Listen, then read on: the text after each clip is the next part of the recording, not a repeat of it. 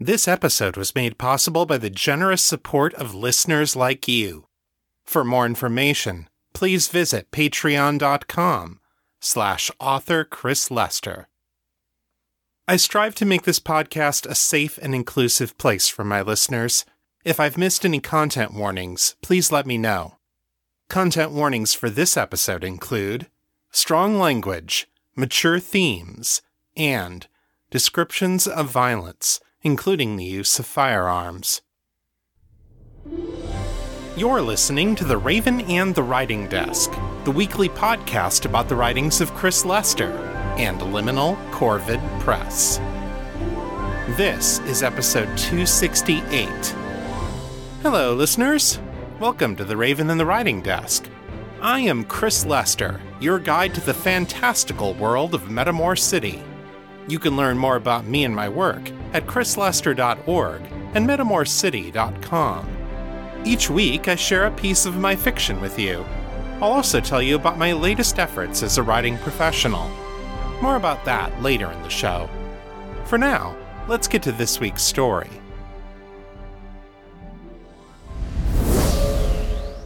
Today I'm bringing you Chapter nine in my Metamor City novel, Making the Cut. If you're new to the show, don't start here. Go back to episode two fifty-nine to hear this story from the beginning. The following recap will contain spoilers. In last week's episode, our two teams of operatives moved ever closer to a direct confrontation. Daniel and Victor secured the package that they have been sent to smuggle into the city, a small and unassuming box among hundreds on the incoming skyship. Victor used some clever misdirection to focus the rest of the deckhands on a different package, courtesy of a forged government seal. The crew boss sent two of the security guards to ride up to the skyship aboard the cargo tender, where they will provide an escort for the marked package. In reality, both men are mercenaries, working with Victor and Daniel, who will provide added muscle in case someone tries to steal the package. But unbeknownst to Daniel and Victor, Brian's team is already here.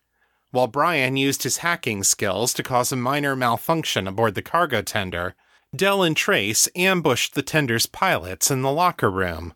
Posing as a replacement flight crew, they slipped into the cockpit and lifted off, heading back toward the skyship, where the syndicate's mysterious package is waiting.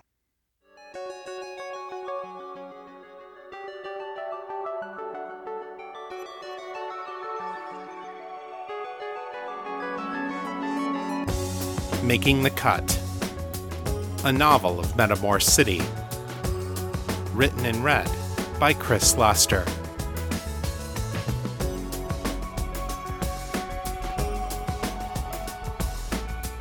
Chapter nine.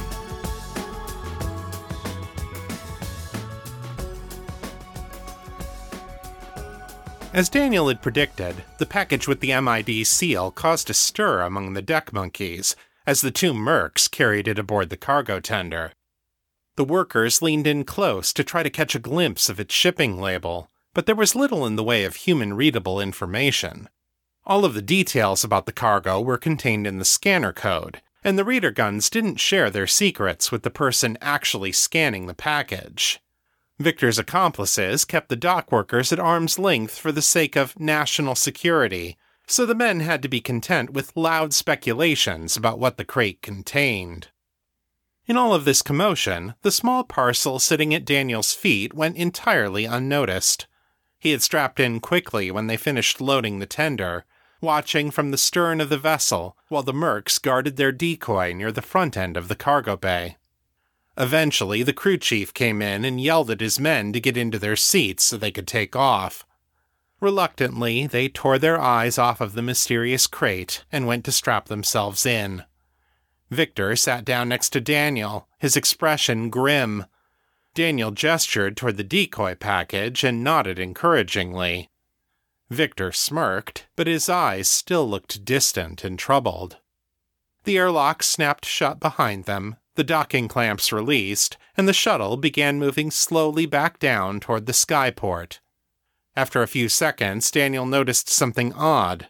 The wind noise wasn't as loud as it had been on their two previous descents. We're going slower this time, he murmured to Victor. The small muscles around Victor's eyes tightened. Keep an eye on the box, he said, unstrapping himself and climbing carefully to his feet. I'm going to check up front. Okay, everything looks good here, Del said. Brian, take remote control, please. A red light lit up on the instrument panel, and the words remote guidance appeared on the head-up displays. Set for descent, Brian said. Just don't ask me to land it like this. Relax, Cap. This won't take long. Del turned to Trace. Can you get a scan on what's in that crate? I want to have some idea of what it weighs before I try moving it. Trace leaned back and closed his eyes. Just a sec, he said. He stretched out his clairvoyance toward the cargo bay, past the two guards and into the crate sitting in front of them. He felt past the layers of packing material, watching as the shadowy, indistinct forms of the crate's contents appeared before his eyes. He dialed his focus in more tightly, and suddenly the forms sharpened. He laughed. Fruit, he said, opening his eyes and grinning. There's nothing in there but fruit. Del raised an eyebrow. Decoy? Decoy. Trace closed his eyes and scanned the cargo bay again, looking for anything unusual. He found two things that caught his attention. First, one of the deck monkeys sat apart from the others, back near the tailgate of the cargo tender on the port side. He was tall, blond, and pale. Not vampire pale, but he still had the look of a man who hadn't gotten enough sun lately. A ghoul, perhaps? He was fidgeting, and very carefully looking everywhere except at the small package that was wedged between his boots.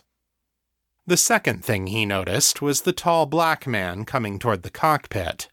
He had a combat knife tucked up his sleeve, a small pistol in his pocket, and death in his eyes. Look sharp, Trace said, pulling out his own gun and climbing out of his seat. Trouble's coming. Brian sent a ripple of acknowledgement. You in position, Fiona? Affirmative. Ready when you are, Del said. Trace gripped the handle of the door that led from the cockpit to the narrow corridor beyond. The black crewman had been delayed by the crew chief, who looked upset that he was up and moving around, but now he was out of the cargo bay and in the corridor. As soon as the door to the cargo bay swung shut behind the man, Trace turned the handle on his own door, pushed it open, aimed, and fired. The other man was quick. Trace had to give him that much. He ducked and rolled as soon as Trace began to open the door, and the first shot went over his head. He came out of the roll and into a crouch, his gun in his hand and tracking toward Trace. He squeezed off a shot, but Trace's precog showed him where the shot was coming. By the time the crewman fired, he simply wasn't there anymore. Trace crouched low and sent a shot toward the man's legs. The man leapt out of his crouch, rising too high and far too fast for it to be natural, and fired a bullet at Trace's head. He ducked behind the door as the shot went off, letting it ricochet off of the heavy steel. Too fast, he thought.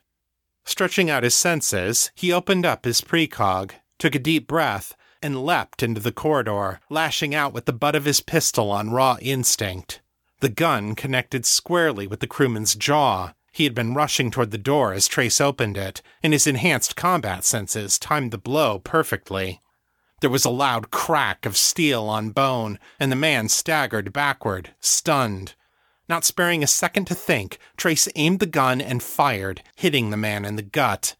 The crewman collapsed to the floor, gasping in pain. Trace fired a second round into a kneecap, and the man let out a sound like a tortured animal.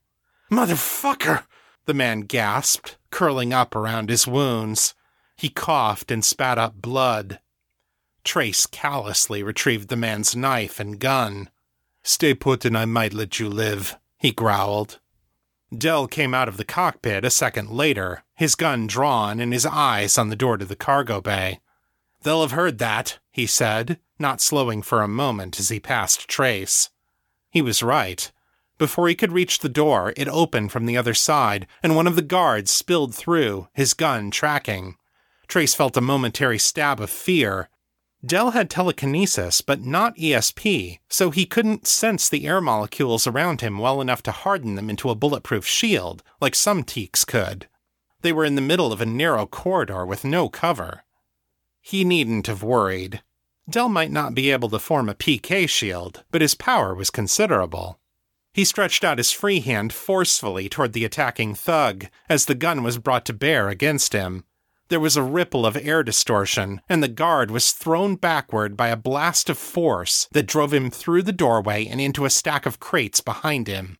One of them struck the back of the neck, making a sickening crack. The guard fell and lay still, unconscious or dead. At the same time, Trace darted forward and fired as he came around the corner, his precog putting the bullet squarely in the middle of the second guard's forehead. The big man joined his counterpart on the deck, and Trace turned his attention to the rest of the room. The deck monkeys had all unstrapped themselves and taken cover behind the crates and boxes.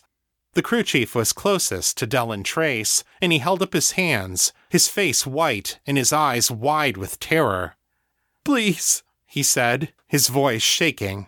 "I got a family." "Listen up," Trace bellowed, silencing the man. "My partner and I are here for just one thing." He nodded at the two crumpled guards. "There's a stolen package on board that these bruisers were trying to smuggle in to their boss in the city." He grinned fiercely at the chief. "We're here to take it back. Cooperate, and we won't hurt any of you." Trace's danger sense tingled in warning, and he spun out of the way a split second before a fist would have connected with his head. Daniel cursed as the breed thug dodged out of the way, spinning around into a defensive posture. He couldn't understand it. He'd approached quietly, hiding behind the stacked boxes, and he'd come at the guy from his blind side while he was distracted, and still the man had dodged the attack. It was like he had eyes in the back of his head. "Murderer!" he shouted, ducking in fast under the man's guard and landing a jab-jab reverse-punch combo. The breed countered with a knee strike and a right cross, which Daniel blocked and answered with a sweeping kick that knocked the bigger man to the ground. Daniel dodged past him and hit the wolf morph with a bull rush, driving him into the wall and knocking the wind out of him. The theriomorph snapped at his throat, but Daniel had spent years sparring against his friend Del and knew how to deal with wolf morphs. He grabbed the man's whiskers and yanked on them hard, making the sensitive nerves at their roots scream with pain. He followed up with a hard punch to the tip of the wolfman's nose, which elicited a yipe. A wolf's nasal bones weren't as vulnerable as a human's, but a fist there would still give him five hells worth of pain. Daniel pulled the man's gun out of his hand and pressed it against the underside of his jaw. "You aren't taking anything today, you son of a bitch!" he spat.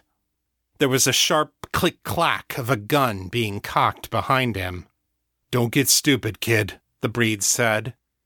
Judging from voice, Daniel estimated that he was a good two meters away, too far away to be disarmed from Daniel's current position, but still so close that there was no way he could miss, especially given the accuracy he'd shown when he shot the guard a minute ago. "Don't you dare move!" Daniel said, his voice raw with anger. "I'll do it! I'll kill him, I swear!"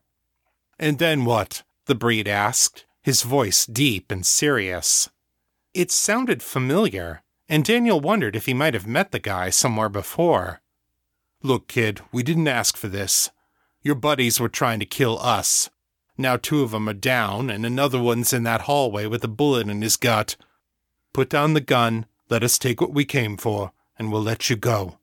Your friend's in a lot of pain, but if you work with us, you should have time to save him. Otherwise, I put a bullet in your head right now, and believe me when I tell you that I can pull the trigger faster than you." Daniel gritted his teeth, blinking back hot, angry tears, and trying to swallow the taste of ashes in his mouth. They had him bagged and tagged, and he knew it. Sure, he might be able to kill the wolfman before the breed shot him, but what in the nine hells would that accomplish? He couldn't stop them, but he still had a chance to save Victor. "All right," he said. "I'll do it. But I want you to let me take care of my friend." "Sure, kid," the breed said, his voice softening. Just put down the gun. Nice and slow, okay? Daniel nodded once, then took his finger off the trigger and pulled the gun slowly away from the wolfman, setting it on the deck behind him. He didn't look at the breed as he got to his feet. Package is over there, he said, nodding in the direction of the rear port side of the cargo bay. It's just a little thing, about twenty centimeters square. It has a shipping label, but it hasn't been scanned in. I see it, the breed said. He moved toward the back of the cargo bay, but his slow, wary steps told Daniel that he was still covering him with the gun. Like I care anymore. He ignored the wolfman, who was now getting to his feet and retrieving his gun, and went into the corridor, where Victor lay huddled around a slowly growing bloodstain. Prophet save us, Daniel murmured, rushing to Victor's side. Stay with me, Victor. Victor didn't respond as Daniel turned him over on his back. Daniel quickly unzipped the coveralls down to the waist and pulled them open, exposing Victor's bloody abdomen. Daniel put his hand over the gunshot wound and focused his healing power, channeling as much energy as he could into repairing the damage. Slowly, gradually, the flesh knit itself back together, pushing the bullet outward and upward as the tissues mended. The flow of blood diminished, then ceased altogether. Daniel sat back on his heels, closed his eyes, and took a few long, heavy breaths. After a minute, he opened his eyes again and turned his attention to Victor's mangled knee. He felt dizzy and winded, but he forced himself to focus his power again. This was why Victor had brought him along, and he wasn't going to let him down. He placed his hands around the knee and poured out all the energy he had left. Through sheer force of will, he commanded the broken fragments of bone and tattered cartilage to fuse back together, the torn muscles and ligaments to reattach themselves, the shredded skin to grow back whole and unblemished. After two minutes, the last of Victor's injuries were finally healed. Daniel fell over on his side and sprawled on the floor, limp and exhausted. His head was throbbing. He could feel blood trickling from his nose. He couldn't have moved if he had wanted to. Instead, he lay there, watching, as Victor slowly sat up, blinking. The older man looked down at himself and ran his hands over his bloody but intact torso. His doppelcharm was still in place, and his dark skin had turned a sickly gray from the blood loss, but he seemed to be coming around quickly. He looked at Daniel with an expression of amazement and respect. Daniel smiled weakly. He was going to be lucky to stay awake for another five minutes. He had nothing left to give. "You're welcome," he said, his voice barely above a whisper. A muscle in Victor's jaw twitched, and he shook himself. He looked around himself on all sides, then reached down and picked something up. He looked over at a hole in the adjacent bulkhead and put his hand over it. There was a soft grinding noise of metal on metal, followed by a pop as something came loose and smacked into his open palm. He clasped his fingers around it, balling his hand into a tight fist. He turned back to Daniel and opened his fist, showing him two bloody and deformed bullets. There was a cold fire in his eyes like nothing Daniel had ever seen before, a barely restrained fury that promised bloody death to anyone who got in his way. "No, wait," Daniel slurred, trying to fight off the black haze that was even now creeping in around the edges of his vision. "I made a deal." Victor rose to his feet and headed for the door to the cargo bay, not sparing him another glance. "I didn't," he said.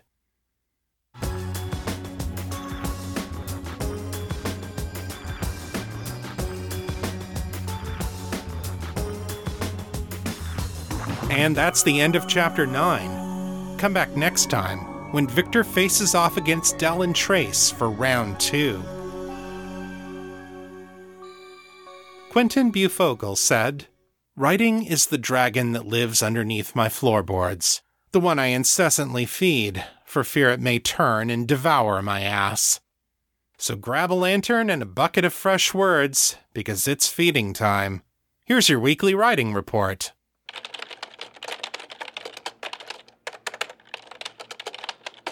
This update covers the week of December nineteenth through December twenty-fifth. I wrote four thousand two hundred twenty words this week, over the course of six point five hours, for an average writing speed of six hundred forty-nine words per hour. As of Friday night, I have gone two hundred fifty-two days without breaking my chain. This week was the Christmas holiday, of course, and the writing took a backseat to cooking, cleaning, Zoom calls with family, and spending time with my wife and our dogs.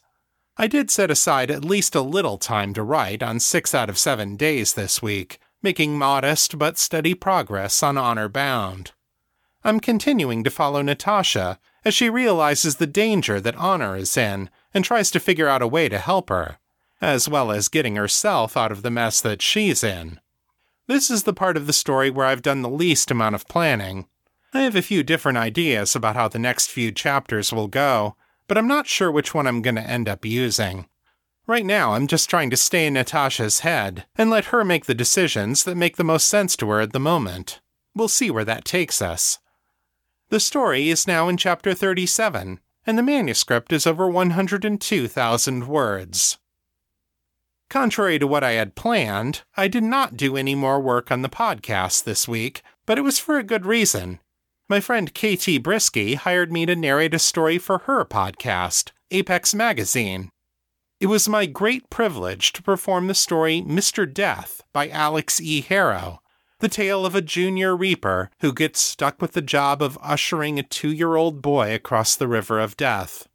This is an emotionally powerful and beautifully written story, and I'm grateful for the chance to bring it to life for Apex.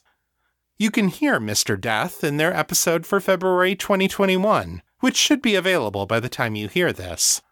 That's at apex dash magazine dot com.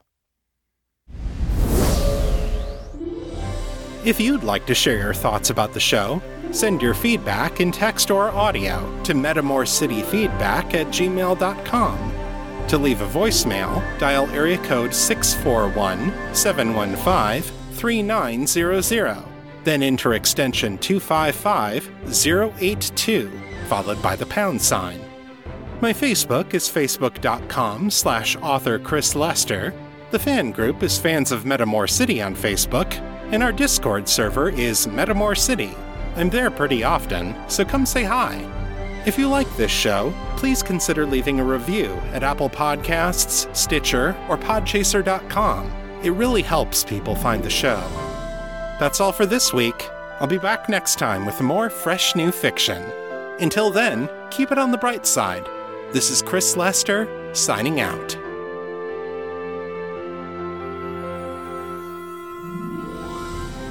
The contents of this podcast are copyright twenty twenty-one by Chris Lester and Liminal Corvid Press. The show is released under a Creative Commons, Attribution, Non-Commercial, No Derivatives license. So don't change it, don't sell it, but feel free to share it all you like. For more information about this license, please visit creative commons dot org.